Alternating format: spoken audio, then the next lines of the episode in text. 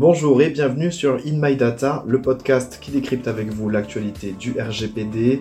Je m'appelle Vincent Robin et pour m'accompagner, je suis avec Geneviève Saquet, juriste DPO chez Blockproof. Comment ça va, Geneviève? Ça va super, et toi? Eh bien très bien, je te remercie. Alors aujourd'hui, on a pas mal de petites actualités. Euh, pour démarrer, ce que je propose, c'est de vous parler de cet agent des forces de l'ordre qui a été condamné pour avoir consulté un fichier à des fins personnelles. Alors, plus particulièrement, euh, cette personne euh, s'est renseignée sur ses collègues et voire même des personnalités publiques, dont le ministre lui-même de l'Intérieur. C'est assez drôle, hein, concrètement, que euh, agent des forces de l'ordre fasse ça, mais c'était bien entendu totalement illégal au regard du RGPD notamment. Et plus concrètement, donc c'est le tribunal correctionnel de Tours qui lui a infligé une interdiction aussi d'exercer d'une durée de 6 mois.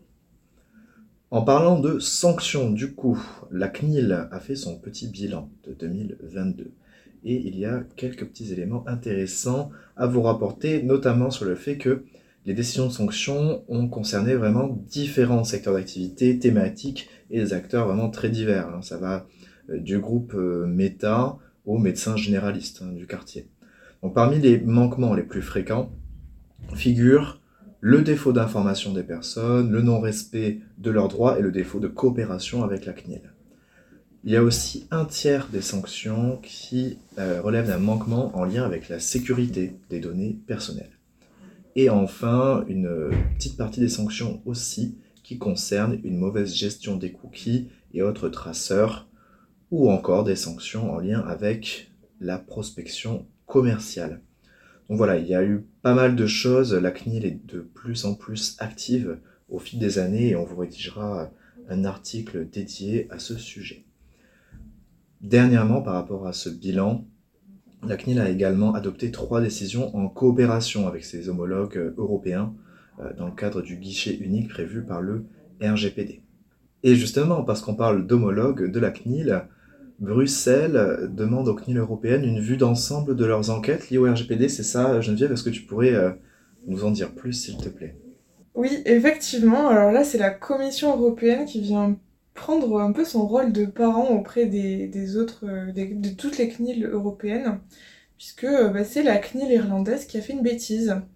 elle est en effet accusée de complaisance à l'égard de la tech alors euh, c'est pas nouveau, hein, euh, la, CNIL irlandaise, elle, met des amendes qui ne sont pas très élevées, elle euh, met du temps à enquêter, et on lui reproche beaucoup d'autres choses, si bien que on se demande même si la CNIL irlandaise ce serait pas un cheval de Troie pour les GAFAM.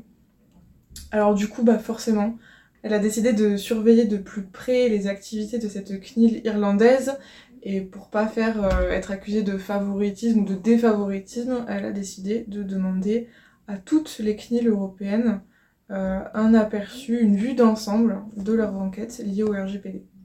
Donc on verra ce que ça donne.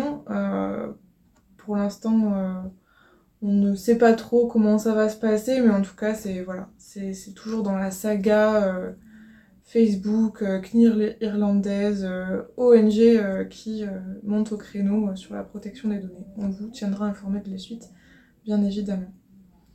Et toujours pour rester sur la CNIL, mais cette fois-ci la CNIL française, vous en avez forcément entendu parler si vous vous intéressez au RGPD.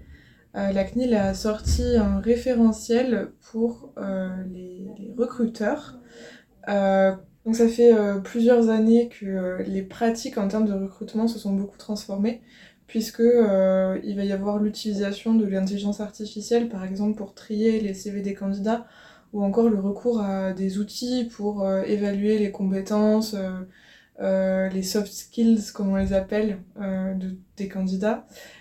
donc ça a des risques sur la, sur la vie privée de ces personnes-là qui postulent. Et donc la CNIL a créé un référentiel, un guide pour accompagner les entreprises sur toutes les étapes du recrutement. Donc il y a des, un rappel des fondamentaux et puis des questions-réponses sur l'utilisation des nouvelles technologies par les recruteurs. Euh, et également, il y a une fiche pratique dédiée, c'est très intéressant pour les candidats, avec quatre euh, bons réflexes pour protéger ces informations personnelles. Donc voilà, n'hésitez pas à aller consulter ce guide, je pense que ça peut être euh, très intéressant et très instructif pour, euh, pour tout le monde. Voilà, c'est terminé pour euh, cette semaine. Quatre petites actus qui, ma foi, ne sont pas si petites. Et on vous dit à la semaine prochaine pour un nouvel épisode actualité sur In My Data. À la semaine prochaine